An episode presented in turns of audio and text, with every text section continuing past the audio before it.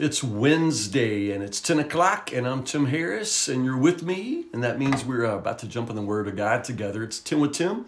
Uh, each day, Monday through Friday, we take about 10 minutes, give or take a minute, and we go verse by verse through the Word of God. We are uh, getting close to the end of the book of Second Kings. We'll probably finish Second Kings, I'd say, a week from today. How's that? Uh, so we can talk about what we'll do next. I don't know about y'all. I'm kind of ready to get into some New Testament, so we'll probably look uh, look at what comes next and we'll talk about that later. But second kings chapter 20 today. Second kings chapter 20 verses 1 to 21 uh, I, I, I really like this chapter i find it really really interesting hezekiah's illness it's kind of a famous story you find a parallel passage in second chronicles you'll find a parallel passage in isaiah chapter 38 i believe uh, so again this is a, a, a story you find at least three times in the Old Testament. Hezekiah becomes deathly ill about that same time. About what time? About the same time that 185,000 Assyrian soldiers die outside the fence, you know. Uh, so that's just really kind of interesting. Uh, God kills 185,000 Assyrian soldiers, and, and we don't know how they died. We just know that their corpses were outside the gate, and the Assyrians all went back home. So, uh, anyway, just interesting. Hezekiah becomes deathly ill after that. We're not told what his illness is, we're just told that it involves a boil. um, the Hebrew word there can be singular or plural, so it's not just like he had a really ugly pimple. Uh, it's it's probably something uh, it's probably something like uh, uh actually some scholars say he had, he would have had the bubonic plague kind of interesting. Uh, it's, it's one of the theories that perhaps God had used the plague to kill the, the Assyrians, and now that plague uh, vermin has you know carried into the palace, and now Hezekiah perhaps has bubonic plague. Now I don't know how smart people know stuff. like I don't, I don't, I don't, I don't know about that. Uh, I just know that that's a that's a common theory with scholars that uh, it's some sort of plague, bubonic plague, perhaps a boil or boils that represent the plague. At, at any rate, uh, the Lord sends Isaiah over. You know, I tell you, if you're sick, you don't want Isaiah to show up because Isaiah comes in and says, you, you know, you're to die. You're to die. This is what the Lord says. Uh, you probably ought to, you know, get your stuff together because you're going to die. I mean, that, that's the word from the Lord. Hezekiah, when he hears this, goes straight to prayer. And again, that's why we like Hezekiah, right? It says he turns his face to the wall, which is basically to say right there in that moment, he just turns away from Isaiah. He turns away from everybody else there and just has a private moment with God. And he breaks down uh, with bitter weeping and just sort of begs God for his life. Uh, you can say that his prayer is a little cocky. I, I don't know. Uh, I know that when, uh, in times when I've been seriously ill, uh, I, I, you just pray, you know, you just pray, you just beg God, and that's what He says. Remember, Lord, how I've always been faithful to you, served you single mindedly, always doing what pleases you, you know. Um, I, I, mean, yeah, probably he isn't, you know, as good as he makes himself sound there, but he's pretty good, you know. But uh, at any rate, I still think in this moment of prayer, there's just humility and helplessness there. I mean, he, he turns to the Lord and just begs God, and it's a private moment, you, you know, and, and that's what he begs God for. You know, just you know, God, let me live. Just let me live. I'm trying to be a good king here. Let me live. You know. Uh, so anyway, if you think you can do better, you know, we'll see how you do with the plague. but anyway, some people think that the prayer sounds a little self-serving, a little prideful. I'm saying, you know, get off his back. He's got the plague. You, you know what I mean? Uh, in, anyway, God hears his prayer. So whether you like it or not, God responds to this prayer in a rather miraculous way. Isaiah says before he got halfway home, you know, or even out outside the palace, God sends him back to say, You let him know I'm going to heal him. I've heard his prayer. I'm going to heal him. All right. But then there's so much more, so much more. I mean, Hezekiah, I don't know exactly what he prayed for, but he's going to be healed He's going to get 15 more years of life, you know, which is kind of amazing. Uh, he's going to serve for 29 years. We know that from the beginning. But you know, when it first introduces him in Second Kings. It says he reigned 29 years. So if he's got 15 more years, that means at this point he's going to get uh, he, he's got more years on the throne in front of him than he's already had behind him. So this is quite a blessing. I'll give you 15 more years, and I'm going to deliver Jerusalem from the Assyrians. You know, so that's pretty awesome. That that is a, a an amazing answer to prayer. An amazing answer to prayer. Add 15 years to your life. I'll rescue you from the city uh, and the city from the king of Assyria. uh, and then you can go to the temple of the Lord three days from now. Now, we talk about the miraculous healing, and it is, a miraculous healing, but I just wanted to notice a couple of things. God can heal any way He wants. And throughout Scripture, He demonstrates that freedom and that power. He can heal you any way He wants. And, and in this case, I'm going to heal you, Hezekiah. It's going to be three days from now.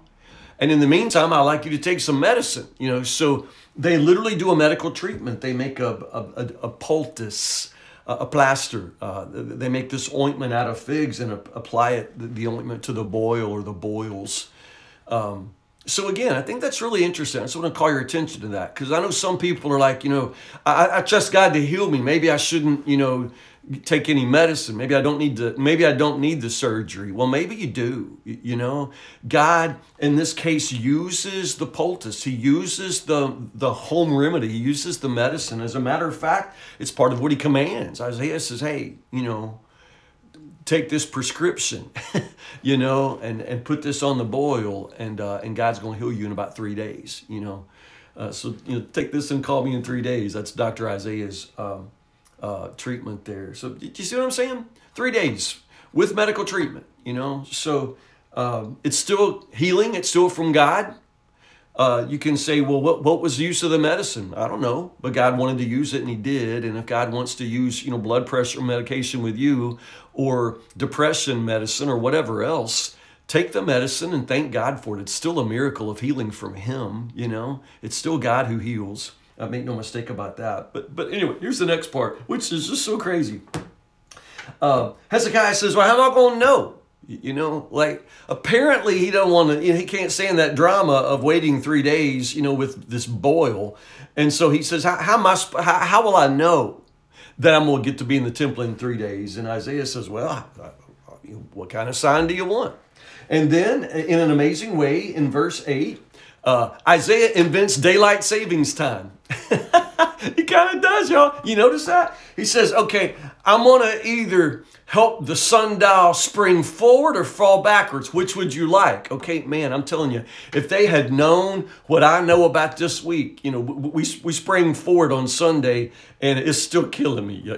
I mean, you know, I, I just I just hate this time change so much. Anyway, I'm just kidding. But they do kind of invent it right here. You know, Isaiah says, I'm gonna I'm gonna spin the clock forward, I'll spin the clock back. Which would you like? You know. The idea is that Hezekiah can literally see the shadow of the sun begin to back up. I, I love that. And so, uh, anyway, uh, guy says, ah, it, it always moves forward. So let's just see it move backward. So he chooses to fall back. And, uh, and that's exactly what he gets. He gets the sign from God. He gets his healing, gets 15 more years, and he gets the deliverance of Jerusalem. So there you go. Hezekiah prayed and got so much more than he asked for. Is that not always the case? I mean, do I need to preach you that sermon about prayer? When have you not prayed and had God give you so much more than you could possibly ask for or imagine? He's such a good, good God. Um, what follows is really interesting. It's another sort of prophetic oracle, but it's not good news. Uh, after this, um, uh, Merodach Baladan from Babylon. What? You know, you know how I said the first time Assyria came up, like, oh no, you know, and this is one of those. Remember, Babylon is going to conquer Jerusalem and take them into exile. So now we got Babylon on the scene. At this moment, Babylon, you know, uh, Merodach is the prince of Babylon. He's the son of the king. But uh, he shows up. Babylon at this moment, they themselves are still under the rule of Assyria, but they are uh, trying to figure out how to revolt, how to, how to seize power, and they will. That, that they will. It, it, could be that this visit with Prince uh, Merodach Baladan is in some way trying to form an alliance, trying to perhaps talk, you know, Judah into rebelling with them. I don't know. We don't get any of that information. Instead, what we get is Hezekiah, who's just feeling, you know, so much better now. He decides to welcome the prince by showing him everything you know? So he takes him on a tour of like everything like he, the back rooms you know showing him where all the wealth is kept. He shows him where he keeps his credit card and his iphone. He shows him where you know the secret door. He gives him the combination to the safe. I mean like what dummy you know? He's just so happy. I, I don't know. He's feeling so good having lived through the plague. I don't know. But uh, it's not that this is sinful. It's just dumb. You know what i mean? It's just dumb to show another nation, another leader, like the back door to everything in your in your in your palace in your kingdom. And so Isaiah, notice Isaiah's just easy access to the king. He just kind of comes by, drops by for lunch one day, and says, "You know, who who who were those guys, and what did they want?" You know, it's not an accusation. I, think at this point, it's just you know curiosity. Who who who were those guys in the you know? I saw a big motorcade coming in and out of town. You know, who, who's in that limousine? Ah, was Prince. You know, Merodach Baladan from Babylon. You know, woo, he came to see me, and Isaiah said, "What did he want?" and Hezekiah's like he just he just came you know came to see me. And uh, and so I showed him around. And Isaiah says what did you show him? And he said everything. He saw everything. Isaiah says oh and then he gets this word from the Lord. Now I don't think that this is because Hezekiah was a dummy and showed him everything. I, I think this is you know what was going to happen anyway but at, at any rate Isaiah just says listen to this message from the Lord Everything you showed him one day is going to be in his pocket. Everything he saw today is one day going to belong to him, including all your sons, you know. Uh, they're going to become eunuchs and they're going to serve in the palace of a Babylonian king. I mean, oh my goodness, you know, that's everything we know that's coming. That, that's the exile, that's the defeat of Jerusalem, all of that, you know, and here's the prophecy there. But notice Hezekiah, like I kind of liked him till now. It's like the last thing we learned about him, but he says, well, whew, well, at least I'll be dead by then. That's not funny, y'all. Uh, I just turned 58 though last week, and uh, and I, I, get that. I'm I'm an old enough man like where I can just think, you know, I'm just so glad I'm not going to live to see what what the world becomes. You know, like I'm already seeing what's on Netflix now. I don't even want to know what's going to be on Netflix in 20 years. I I, I don't want to live to see it. You know, you ever think like that, or is it just me and you know Hezekiah? You know, again, I'm not saying it's good. I'm just saying there's a sense in which I hope I'm dead and gone before I have to see all that. And that's kind of what Hezekiah says. I'll be dead. At least I'll be dead, you know. Um, the heartbreaking part of that, though, is what we get tomorrow in chapter 21. You get Hezekiah's son and grandson who are going to follow up on the throne. And they're orangutans. It's like they are not good men. They're not good kings. They're evil. And maybe it's related. I mean, Hezekiah was a good moral man, but he never manages to pass that on to the next generation. Probably because he doesn't seem to care much about the next generation. You know what I'm saying? I'll be dead. You know, I'm, I'll be dead. You know, my son, you know, he's crazy. He's an orangutan. You know, he's he's you know he, he doesn't love the Lord or follow the Lord. But at least I'll be dead before I have to see what he does on the throne. I mean, you know, I don't want to read too much into that, but but you and I, we can't just ignore the fact that our children and grandchildren have to live in the world we leave them you know so it's not enough to say well at least i'll be dead.